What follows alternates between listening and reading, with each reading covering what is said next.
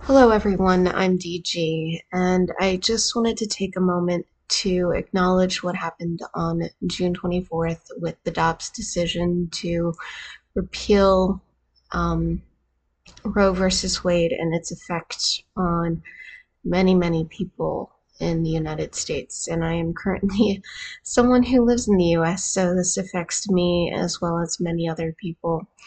I wanted to inform everyone that your voice matters. Doesn't matter that you're just one person in a crowd. You can impact change on such a profound level just by using your voice. So I want to encourage everyone to go out to vote. And I want to encourage everyone to find their local resources and donate to them if you can or volunteer. I'm going to leave some links below for some abortion funds that you can donate to so we can keep abortion legal in the United States. So, without further ado, let's get this episode started. Trigger warning and disclosures for this episode. This is all based off personal experience and to be used for educational and entertainment purposes only. Names have been removed for privacy and thank you so much for joining us. I can't wait for you to hear this story.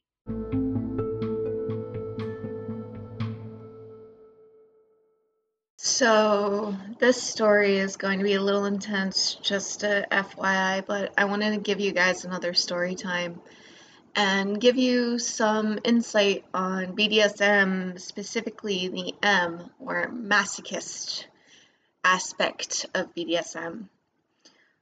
I first want to say that I have been a practicing masochist since I was about 15 or younger. Um, I had a history of self harming, and there is a very fine line between self masochism and self harm, and it all involves intent and consent. And what's involved with being a masochist in a BDSM interaction with another person? Well, that comes down to someone who really loves receiving pain is getting what they want. They want pain in a consensual perspective. They want to receive certain sensations, feelings. They want to either be like impact play and sharp play, fire play, wax play, even electrical play all fall into this masochism aspect. And there's a lot of pros and cons to being a masochist. And um, with this story time, it's just you'll hear, you'll hear. Let me let me just tell my story. This is a little hard for me to discuss because it was literally a life or death situation for me. But my masochism literally saved my life. And I believe to this day it actually did because I have full well knowledge that this person who threatened to harm me was very capable of actually administering the pain that he described to me during this period. So let's let's get to story time. Let's get to story time and I'll tell you what I mean. So first off, there are many cons to being a masochist and that is you're basically seeking out physical pain all the time.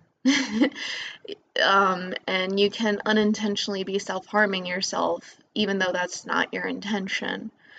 Um, another con is that you may end up severely injuring yourself by accident because you overdid something, because you're pushing your boundaries. And number three, con with masochism is that it can be used against you. Um, if you have an abusive sadist or master, they can push you to such a degree where the consent is violated but that is the risk that comes with masochism. And let's get to the pros. I'm going to do three pros as well. one pro with it is it increases your endorphins. It gives you such good feelings when you get into it and helps you get into subspace, especially with impact play and pain play and blood play and all of that. All of the uh, rack sorts of play, you enter subspace at a accelerated degree. At least from my personal experience, if any other masochists want to add your story, you want to have a discussion about this, please reach out to me. I would love to hear your story. Number two, another pro with masochism is that you learn your limitations. You learn what you can and cannot handle, and it helps you develop your boundaries better. At least that's been in my experience. It might not be for all. And number three, masochism might save your life in some unexpected ways. And I'm going to get into that with my story time. And I guess this is a good place as any to go into my story time. So, what happened was um, I was in this very unhealthy relationship with an older gentleman. Um, I'm not going to name names. If you're curious and you want to know, I may or may not tell you, but there's no harm in asking. But I was in this relationship with this person for off and on for 12 years, and we were reaching the end of our relationship, and I made some really dumb choices. But they helped me leave this relationship because this pers- person was highly narcissistic, had lots of narcissistic traits. Um, we had a very hot, cold relationship during our during our time period as friends and lovers, and we went on this trip to Florida, and um, we had a road trip home, and this person went through my phone without my permission which led to them becoming very angry and was the climax of our relationship because that's how it ended. Well, during this time, we started a 24 hour card ride back to Pennsylvania because that's where I was living at the time. And during this time period, this person just threatens me the whole time. And not just me, threatens to kill themselves, threatens my family. And this person was very volatile very, very volatile. So I believed every word they said because I knew they were capable of it. I don't know if they believed it themselves, and if you're listening to this, good. Um, but they had me so convinced that my life was in danger until they made this statement if you weren't a masochist, I would be harm, hurting you so bad right now. Or something along those lines. That they said it at least 10 to 12 times during this car car ride home. That if I wasn't a masochist, they would have beaten me bloody, or had me raped, or had me burned. And just I think this person described at least 8 to 10 different scenarios of which I'm being abused and raped and being left in the cold because this was winter snow on the ground and just leaving me out in the cold. But because I was a masochist he didn't want to touch me because of fear that I would get any enjoyment out of it. And I've just been processing that for the last couple of, like, the last week and when I'm recording this, it's St. Patty's Day. And it's just been the last four days that it kind of came into my head that my masochism literally saved my life because someone didn't want me to get any pleasure out of them basically torturing and killing. That was intense. So let's take a break and listen to our sponsors.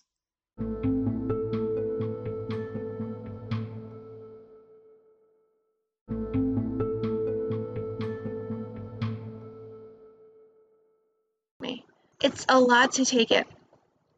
And I felt comfortable putting this as an episode and telling the story because it's masochism gets a lot of shit from people who aren't in the scene, and masochists can either be revered or put on a pedestal by sadists or just can be easily manipulated.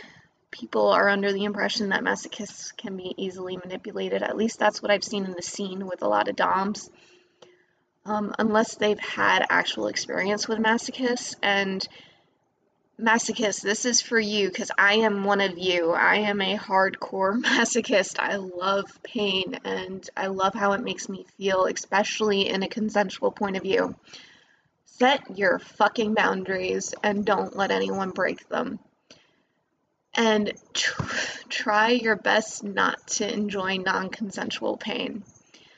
I, and pain that you give yourself. And that includes small ways that you may be self harming and not realizing it. Because I do that to this day too. Like, with this incident, this was over seven years ago. This was almost eight years ago now when that occurred. And um, during that time, I've learned more about my masochism. I've learned more about the lifestyle, and I've learned more about what it means to me about being a masochist. And it's basically when I give someone that part of me, I am giving them a part of myself that is so vulnerable because they they literally could kill me if they decided to if there weren't boundaries in place and if this wasn't a consensual situation i did derive pain from non consensual situations that weren't CNC. And that was just because of how my brain and my body worked at the time. I was so thoroughly brainwashed into believing I didn't deserve any better. And now that I know I deserve better, when I actually indulge in my masochistic tendencies, the joy I get from it is just extraordinary. Before before all of this and before the growth, masochism was just something I considered honestly, it was just something I was doing because I knew my partners enjoyed it. And they they got off on doing impact play and knife play and biting me and stuff like that and it's completely valid like, if that is something, if you're that type of bottom where you just enjoy your partner's pleasure, I'm with you on there because when I bottom, that is exactly what I love to do. Um, but it's like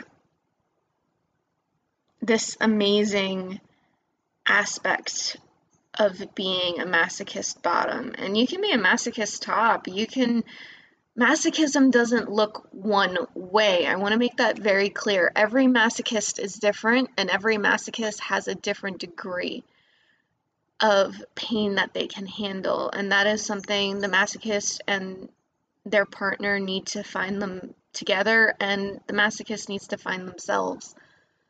Um, that seeking of pain leads to pleasure.